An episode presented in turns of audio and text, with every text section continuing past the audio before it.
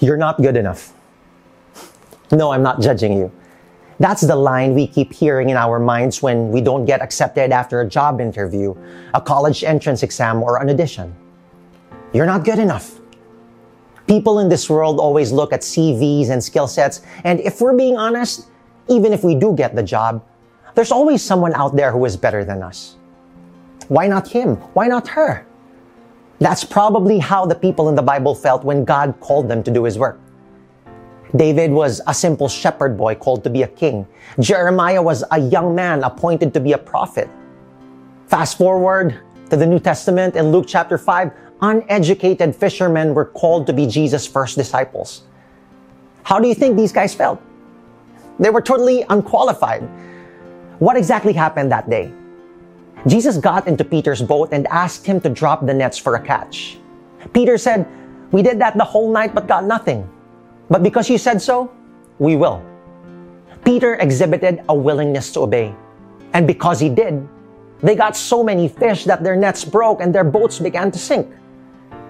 After realizing who was in front of him, Peter got on his knees saying, Depart from me, for I am a sinful man, O Lord. Peter exhibited humility. And upon seeing this, Jesus invited Peter, an uneducated, impulsive, and rash fisherman, to be his disciple. Why, you may ask? He's not good enough. But aren't we all? None of us are qualified to do God's work. But he still calls us because he has a different lens from the people of the world. Instead of seeing who we are now, he sees our potential or who we could be. Instead of looking at our resume, he looks at our heart.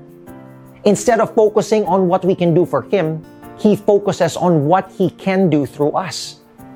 It's never about us and our limitations. It's all about God who has no limitations. That's why He doesn't need to call the equipped. He equips those whom He calls so that we can achieve great things beyond our own abilities like leading armies, parting seas, healing the sick, preaching boldly, and so much more, all for His glory. When we talk about qualifications, all He's looking for is a willingness to obey and humility that leads to dependence. Can you give that? He's calling you today. Don't pass up on the opportunity of a lifetime to work for the world's greatest boss, doing the best assignment you'll ever get.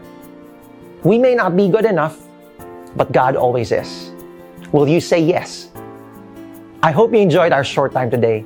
If you like this video, go ahead and share it. Have a great day.